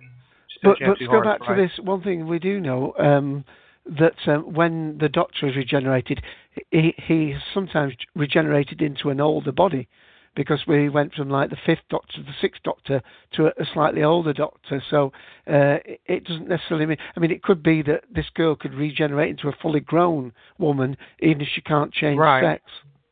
That's what I'm thinking. I I kind of got my theory that it's Jenny. I may be wrong, but now would be, a, I think, a pretty good opportunity to um, bring her in um, to meet Robert, the newly regenerated Doctor. Go So Dave. the, the only the only problem with that little theory is that we've already seen Jenny die and come back to life without regeneration, or at least not with uh, the explicit regeneration that we saw this little girl have. You know? Right. That, that Yeah, was the I Genesis would say that- machine that did it, wasn't it? Uh, Well, uh, th- th- there's been a, that- that's where I'm kind of theorizing on that. I mean, okay, we saw her kind of wake up and there was this yellow uh, mist come out of her mouth, which does look very like the the terraforming gas from the source. Yeah. However, bear in mind she was, I think, is is the 15 hours limit that was mentioned in the Christmas Invasion when the Doctor regrew his hand. So it might have been, uh, now again, this is speculation, it might have been a fact that, that her heart did the same sort of thing that the Doctor's hand did back in Christmas Invasion, and that's how she kind of, you know, um, staved off a regeneration, but, you know, came back to life. Again, that's just a, a theory that's out there. Well, we didn't see no fob watch or any device to say that she was a full um, time lady transposed into a child. That's the only thing. And anything could happen. She might have a, the same set of regenerations that the doctor has too. She could have Yeah. gotten injured and regenerated into a girl again, The- the- a younger I mean, I don't version want, of herself. uh, uh, all I would just say about that is if if if she was indeed a Time Lord, you would wonder why they were hoping that the Doctor would be lured to their uh, machine, because if she was a Time uh, a Time Lord, then she would be sufficient for their needs. One would have thought. Although, Or unless you could argue, she wasn't, too. as you could argue from Girl in the Fireplace, she wasn't ready yet. Well, I mean, the science could manipulated her genes also. I mean, Yeah. where does it say that they're only located on Earth? The sons could be located over the universe. Okay, unless that was stolen see, and that might have been. They said they don't use tools or guns because they don't need to. They get others to do it. So, anyway, Right. um, so so how did you feel as though the two halves married together, and, and what was your overall thought about the, the Well, story? if I had to rate it, I would put it up with 11 Hour. In rating wise, I think this is a better episode than 11 Hour was. Um, to me, it was it it was okay, but here again, as I said before, it's going to need to be rewatched again, and that's always a good thing when you know, as Ken says, you know, rewatchability on on stuff to understand more about the story. Um, I'm really looking forward to more episodes by Steven. I think um, this was a valiant, you know, way of um, coming out ahead. Um, even though there's some things I do disagree with, I mean, there's other things that I really did enjoy, especially the creep factor in this. Very creepy, um, very much like Blink. So yeah, Okay. I really enjoyed it.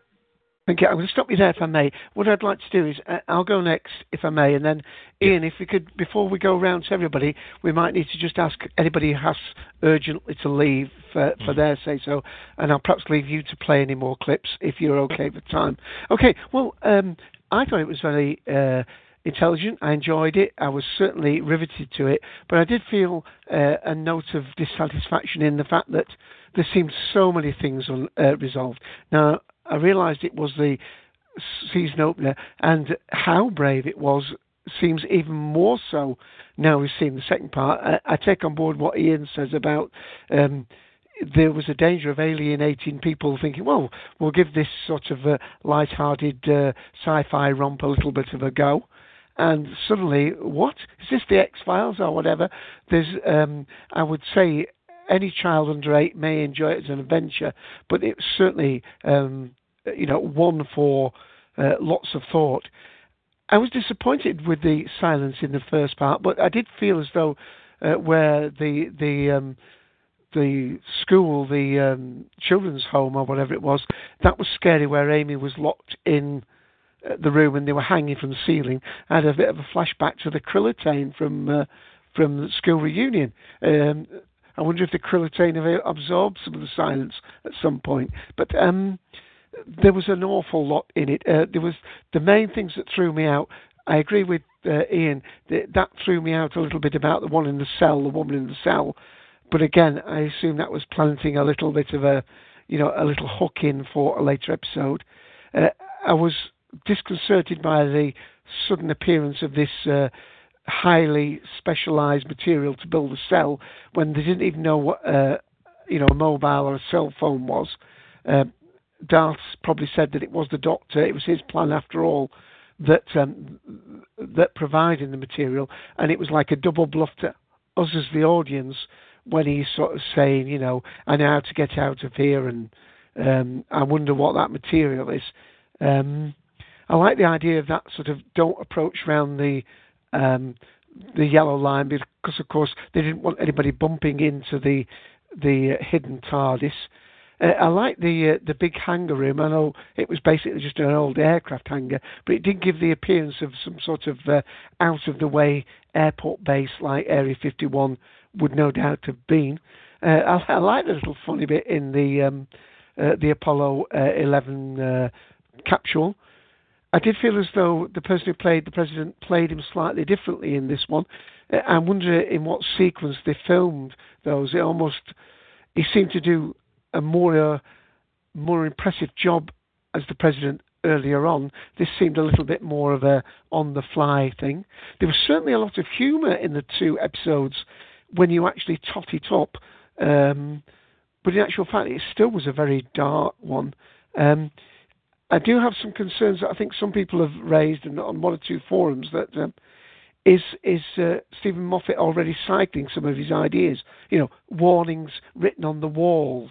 Um, um, the um, you know the uh, I mean in, in, the first episode, the eleventh Doctor, uh, we get um, you know him him falling into the swimming pool. We get um, we get a few things that seem to be sort of being the, the same tricks pulled out of the same bag, not necessarily uh, as Eric Morecambe would say, in the same order or in the correct order. But yes, I, I think I enjoyed it, and I'm prepared to uh, think that um, all this will be paid off. What I do like about it, though, is it seems as though Moffat has moved slightly away for me from the fairy tale aspect and more into sort of this seemed much more of a scientific uh, sci-fi. I even thought about Star Trek and was it Agent Nine or whatever he was called, the one with the cat. Um, in that seven, uh, Gary seven. Gary seven. Gary, Gary seven. Uh, you were a bit slow there, Charlie. I'll, anyway, we'll give you five points anyway. Um, so yes, I enjoyed it, and uh, with that, because I know there's a time pressure, um, I'll defer to Ian. Is it, uh, do we want to just find out if anybody needs to leave, Ian, and then? Uh, I think they're they're leaving as uh, of their own volition. Ever since you started talking, Dave, I don't know why. oh, I'm going to play a clip if you say that. Shall I play a clip? Yes, I'll play, play a clip, clip, Dave.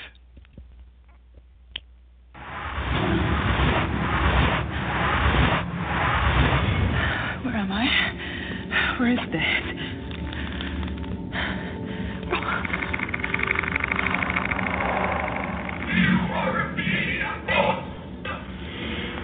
You're ugly. Has anyone mentioned that to you? We do you honor. You will bring the silence. But your part will soon be over. Whatever that means, you've made a big mistake bringing me here, because wait till you see what's coming for you now. You have been here many days. No, I just got here. You just put me in here. Your memory is weak. You have been here many days. No. No, I can't have been. You will sleep now. No. No. Get off me. No. No. No. Okay. Okie dokie. Um, yeah, that was a really interesting bit. I'm glad you played that one because uh, and, and, and I'm going to let everybody just kind of pile in now because we've all had our say. Unless anybody has anything specific that they wanted to say before, you know, we kind of lapse into general chaos. Um, well, you better I just wanted Tim... to say oh, come. that I like how we're getting, especially at the end of this, the how um, the timelines are traveling backwards for River in this, and especially the Doctor not remembering the uh, kiss from um, um, the Big Bang mm. at the end. So already the Doctor is starting to forget River to where she finally goes back to the David Tennant one in Silence of the Library. Yep. All right. Anybody else have a have a Tim? Yeah, I think Tim wants to go quickly. Did you want to have anything to say before you duck out for Podshock? Um. Well, I'll just chime in with my thought earlier that there wasn't enough resolution in this for me, and we still don't know about the Lodger's TARDIS, and hopefully the Lodger TARDIS will get fully explained eventually. We live in hope. Yes. Yes, because uh, I mean, we we still don't know really yet whether it's their. I mean, we assume that they don't have any technology of their own, so they got somebody to make that for them. And who did they get to make it for them? And why was there one in a, a, a, above a flat? Well, you know, why would you put one two, there? there's been two halves this year, so we could be left waiting for the end of the year for some things. That's one of the things I hope they don't do. Is uh, you know, Hmm, I- start hanging over it until you know next half of the. We've already autumn. been told there's a huge cliffhanger in the middle of the year. We don't know what that is yet. Yeah. Oh, Oh, well, it that's kind of reminded me of the the war games about you know other people using time warp technology too. Remind me even back to the Second Doctor in the war games.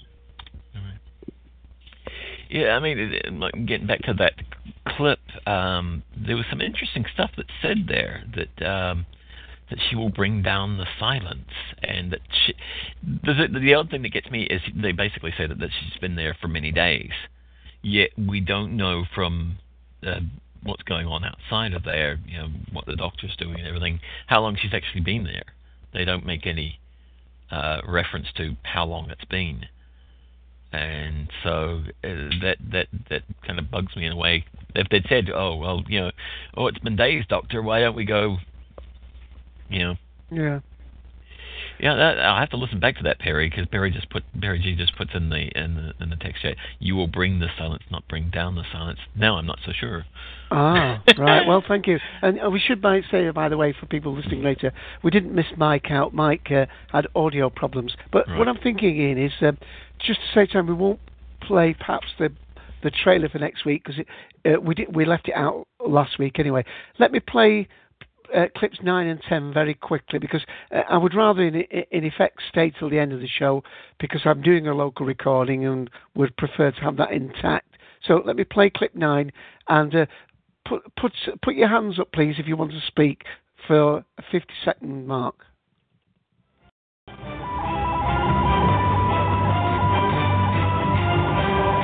It's one small step for man.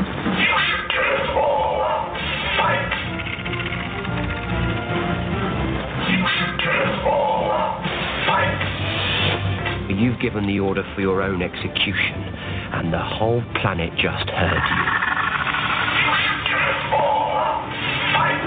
One giant leap for mankind. And one whacking great kick up the backside for the silence. You just raised an army against yourself. And now, for a thousand generations, you're going to be ordering them to destroy you every day. How fast can you run? Because today's the day the human race throw you off their planet. They won't even know they're doing it. I think, quite possibly, the word you're looking for right now is oops, run. Okay, uh, we we uh, oh Darth is in the room, but he's not on audio. Uh, I voted Saxon. It's a No, long he's- time since you he's- spoke. He's on audio, but he's in chat, and the other he's split Oh. himself in two. Right. oh, Darth, do you want to say anything else? Because I know you will want to get in the queue in Podshock. He is. Right, that's why I'm split apart. Right. I know what he's doing. yes, yes. He's a clever Uh, guy. Uh, I all, all I can say is I I, I do take um, Ian's principal worry here to heart, and the part of me that absolutely adores this episode, and indeed the story now as a complete whole, is scared as hell that we're going to lose some significant audience share. That people will maybe have missed last week's and they'll tune into this one. They'll be like, "What the hell is going on?"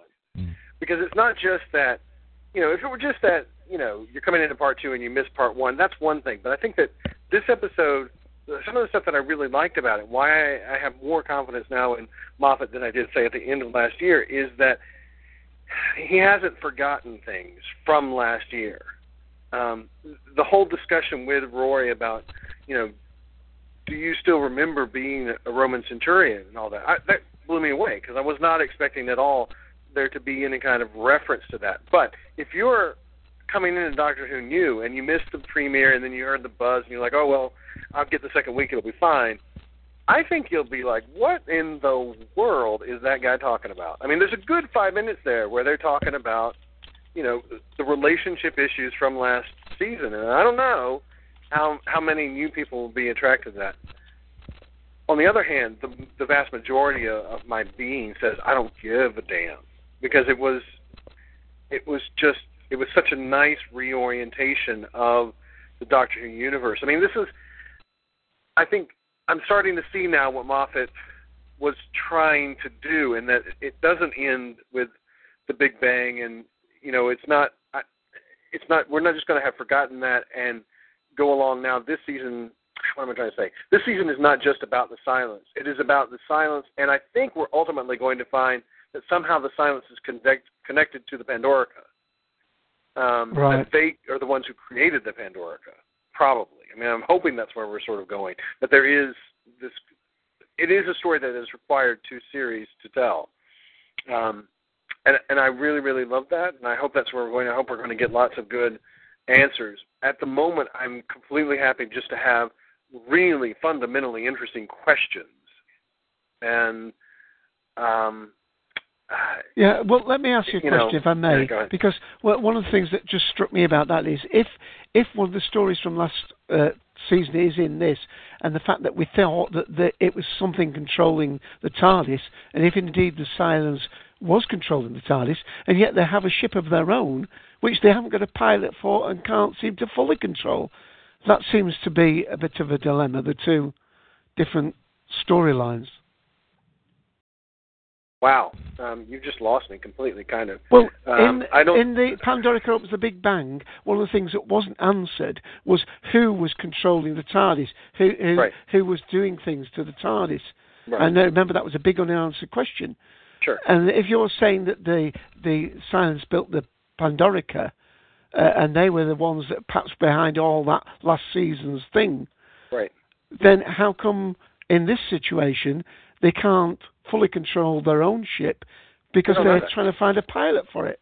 No, no, no. I think you're confusing the larger TARDIS with this TARDIS. Remember, they are fundamentally different things.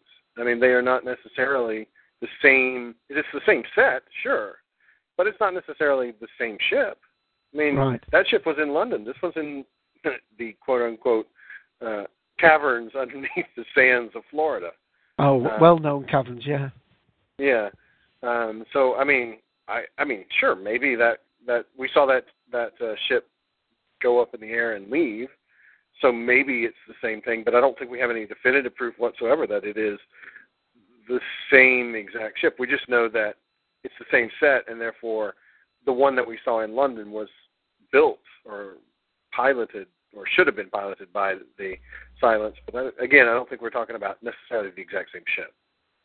Okay, fair enough. The, the the interesting thing that I, well, the thing that I've started formulating in my head, and none of it makes any sense yet, because you know, uh, is that uh, if Amy had been there, uh, you know, a, a couple of days at least, um, could it be that the girl at the end um, was actually a, a genetic exper- experiment by the Silence to create a pilot for the ship? Yes. That's fascinating and certainly possible. a human Time Lord hybrid, which they could control um, and, and use Well, the- control the, ship. you know. There is a clue, isn't there, there? Because River Song did say we had to burn the body because even one cell of a Time Lord could be used. And, and remember, Davros built his Daleks out of cells from his body. I mean, that's not the same parallel, but the idea has been used before. So it, they may well have got some, uh, you know, Doctor. I mean, you said his hair was slicked back. Perhaps they got something off his comb. Well, I don't know. I mean, A we know mysterious that she hiding was somewhere. there for days, so I don't know. Okay, let me just play uh, the last clip, if unless we're going to play uh, the trailer anyway. It's only one minute. Here we go.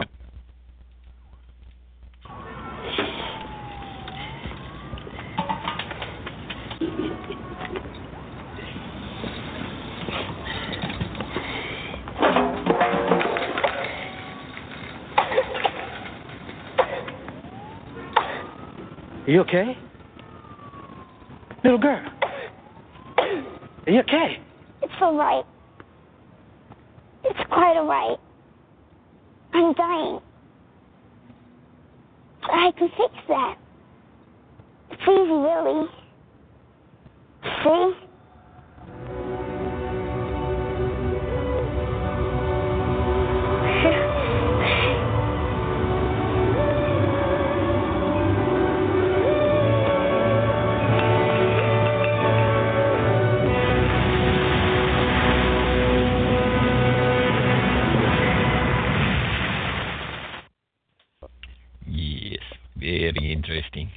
Very interesting.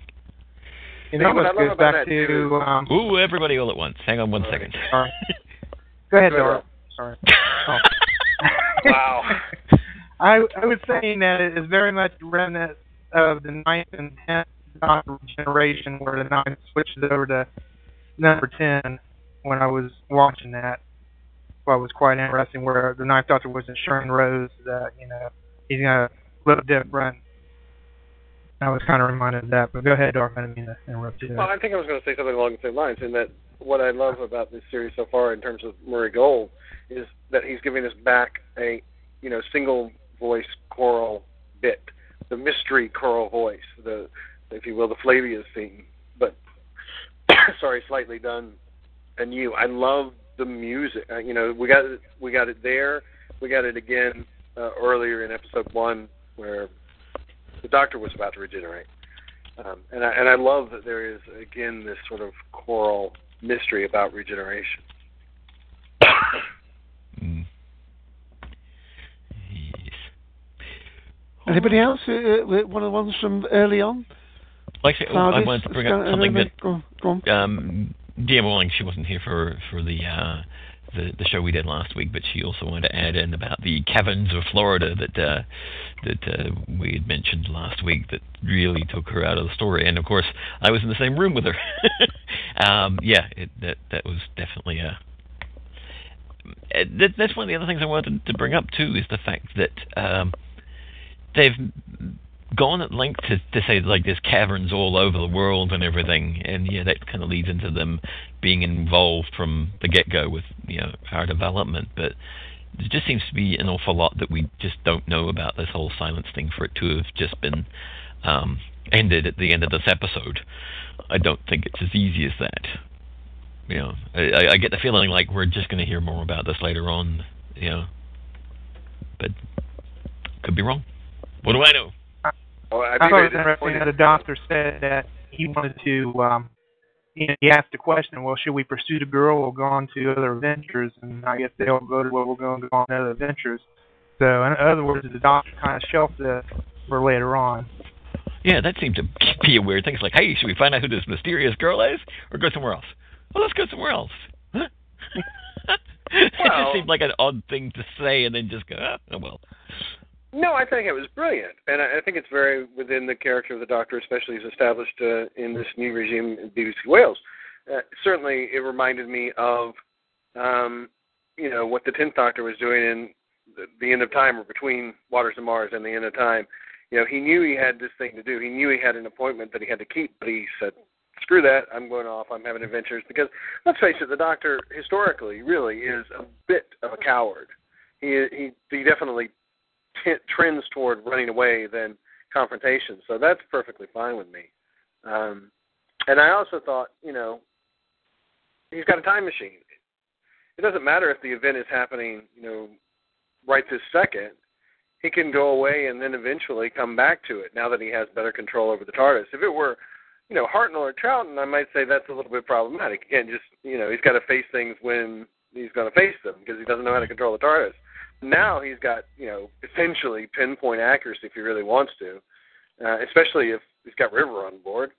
So why not go have some adventures? And I think it's perfect, you know, that this next adventure seems so completely disconnected, and it looks like a traditional Doctor Who adventure, and of course that it's pirate related since we're getting into, you know, Pirates of the Caribbean fever over the summer and all that stuff. So I think, uh, you know, it's the perfect antidote for what Ian was talking about before of, um, you know, that that these two episodes may have alienated viewers who are used to a, a more traditional sort of bite-sized Doctor Who because, okay, we had that complicated stuff, but now it's quite clear. Okay, we're just going to have a good romp. and I think that that was a very clever bit of dialogue to say, okay, yeah, we're we're going to lay off of the um, heavy stuff for a bit and then just have some fun. So. Although, although on that the the pirate episode, my wife says that looks kind of stupid. but hey, you know, Oh, I, I, I, it's one of those things that's like I keep telling her, I'm like, you should, I would like to record her comments, but she won't let me Yeah. Uh, because yeah. it's it, she's not a Doctor Who fan. She watches it because we we watch it as a family. It's not a thing Yeah. that she would she wouldn't go and put on Doctor Who episodes when I'm not here. You know. Right. Um, going back into the text chat just briefly, um, DM Walling also mentions that the streets Jefferson, Adams, and Hamilton aren't there either. Um, in Port Canaveral, there are uh, a series, of course, streets uh, uh, named after presidents. I think uh, I made mention of it on the commentary, if not after the commentary. Um, I think Jefferson and Hamilton are there, but unfortunately, they all run parallel to each other. None of them intersect. So, uh, as she puts it, it's really sloppy in this day and age of the internet. Um, people, of course, are going to go Google that and. Uh, Guest Nine says he lives in the lives lives near the intersection of Gold and Moffat Street, so that's kind of cool. Um, also, uh, she wanted to make mention of the accent of the guy at the children's home was a Louisiana accent, and also the actor playing him was Canadian who lives in London. So yeah. so, hey. so yes. But it was a nice. I mean, he didn't do a bad accent considering he's a Canadian who lives in England. Okay, Ian. Now, what- do you? Uh, how, how's your feeling? I I need to either, uh, you know, drop off in a minute uh, and end my recording, or wh- where are you up to with your your timeline? Oh, I I'm mean, if to go. If, if, if, uh, but I think we've kind of reached a, a natural conclusion here. Um, if everybody agrees, I don't care if you do. Anyway. Well, I So- just have one question, if if I may. no, not at all. No, go ahead, sir. Go ahead. Uh, uh, I was wondering, uh, uh, how did the little girl get from Florida to New York? And w- will that have something to do with scenes with maybe River that we did not see? Hmm. Because we know was- River was in uh, New It was York. six months later. Yeah. Yeah, That's a long way. yeah, but it's still for a long way. She got on that. She, we she don't got on know that what school her bus that goes. was, what her, She got on that school bus that goes through Utah. Yeah. yeah. It is an interesting point, though. It's something I hadn't thought of. It's like, um, yeah, she's now in New York six months later. What did she hitch? Maybe she riding had the her rails. adventures like the doctor did, you know? Yeah. For six months. The Adventures of How do we Time know Talk. she was in New York? That's where it said that she was. Yeah, it was New Well, York. Yeah. And you see the Chrysler building, so it's pretty Yeah. obvious.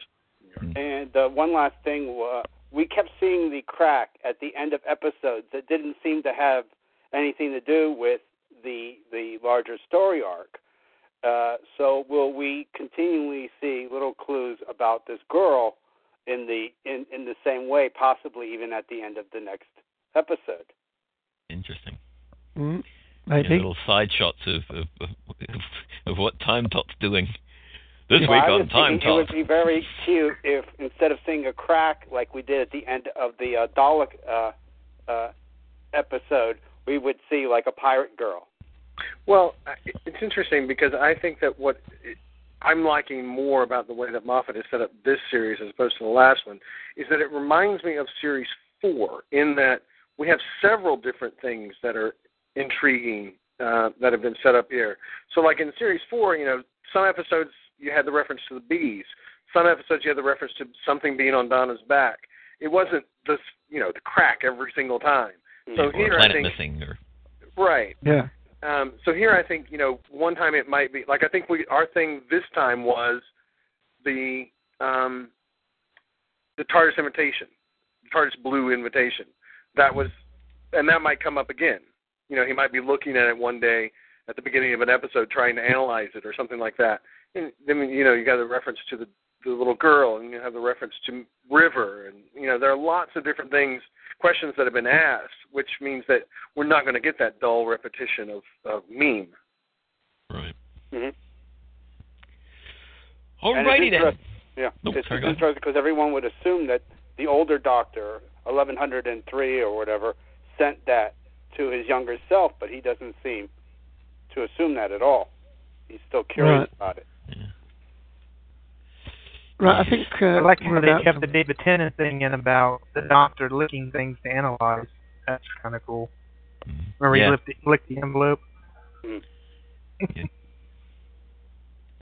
Alrighty, I think that about wraps it up. Uh, it's been a uh, great episode. Uh, lots of people uh, come and gone. Uh, still with us are Rowant, Thor Skeptical, Robert Carey King 99, Willis Girl Guest 9, 20, 17, 15, 14, 11, Randolpho, Merlin, uh, Graham, the second Doctor Sheridan, has been uh, lurking around in the chat. DM Walling, uh, I voted for Saxon, and Charlie P79. Everybody else is sauntered off in other directions, uh, mainly to Podshock. Uh, so, there's nothing more to say then. Uh, Dave, do you have the next time trailer cue, uh, clip queued up? I do indeed, and I'll play the outro straight after. And just to tell everybody, Podshock is on TalkShoe ID two double three five eight. Alrighty. There's nothing more to say then. It's goodbye from Mr. Dave AC. And it's goodbye from Ian, the Sixth Doctor. Bye, everybody. Yo ho ho!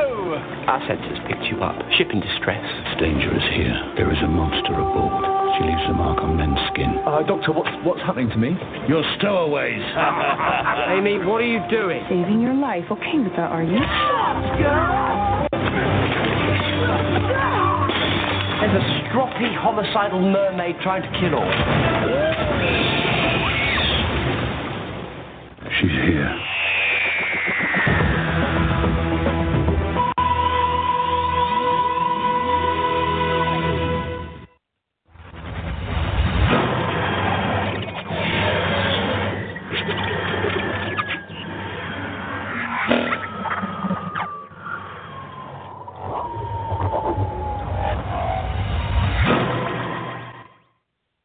Hello, it is Ryan, and I was on a flight the other day playing one of my favorite social spin slot games on ChumbaCasino.com. I looked over the person sitting next to me, and you know what they were doing? They were also playing Chumba Casino. Coincidence? I think not. Everybody's loving having fun with it. Chumba Casino is home to hundreds of casino-style games that you can play for free anytime, anywhere, even at 30,000 feet. So sign up now at ChumbaCasino.com to claim your free welcome bonus. That's ChumbaCasino.com and live the Chumba life. No purchase necessary. Group. Void prohibited by law. See terms and conditions. 18 plus.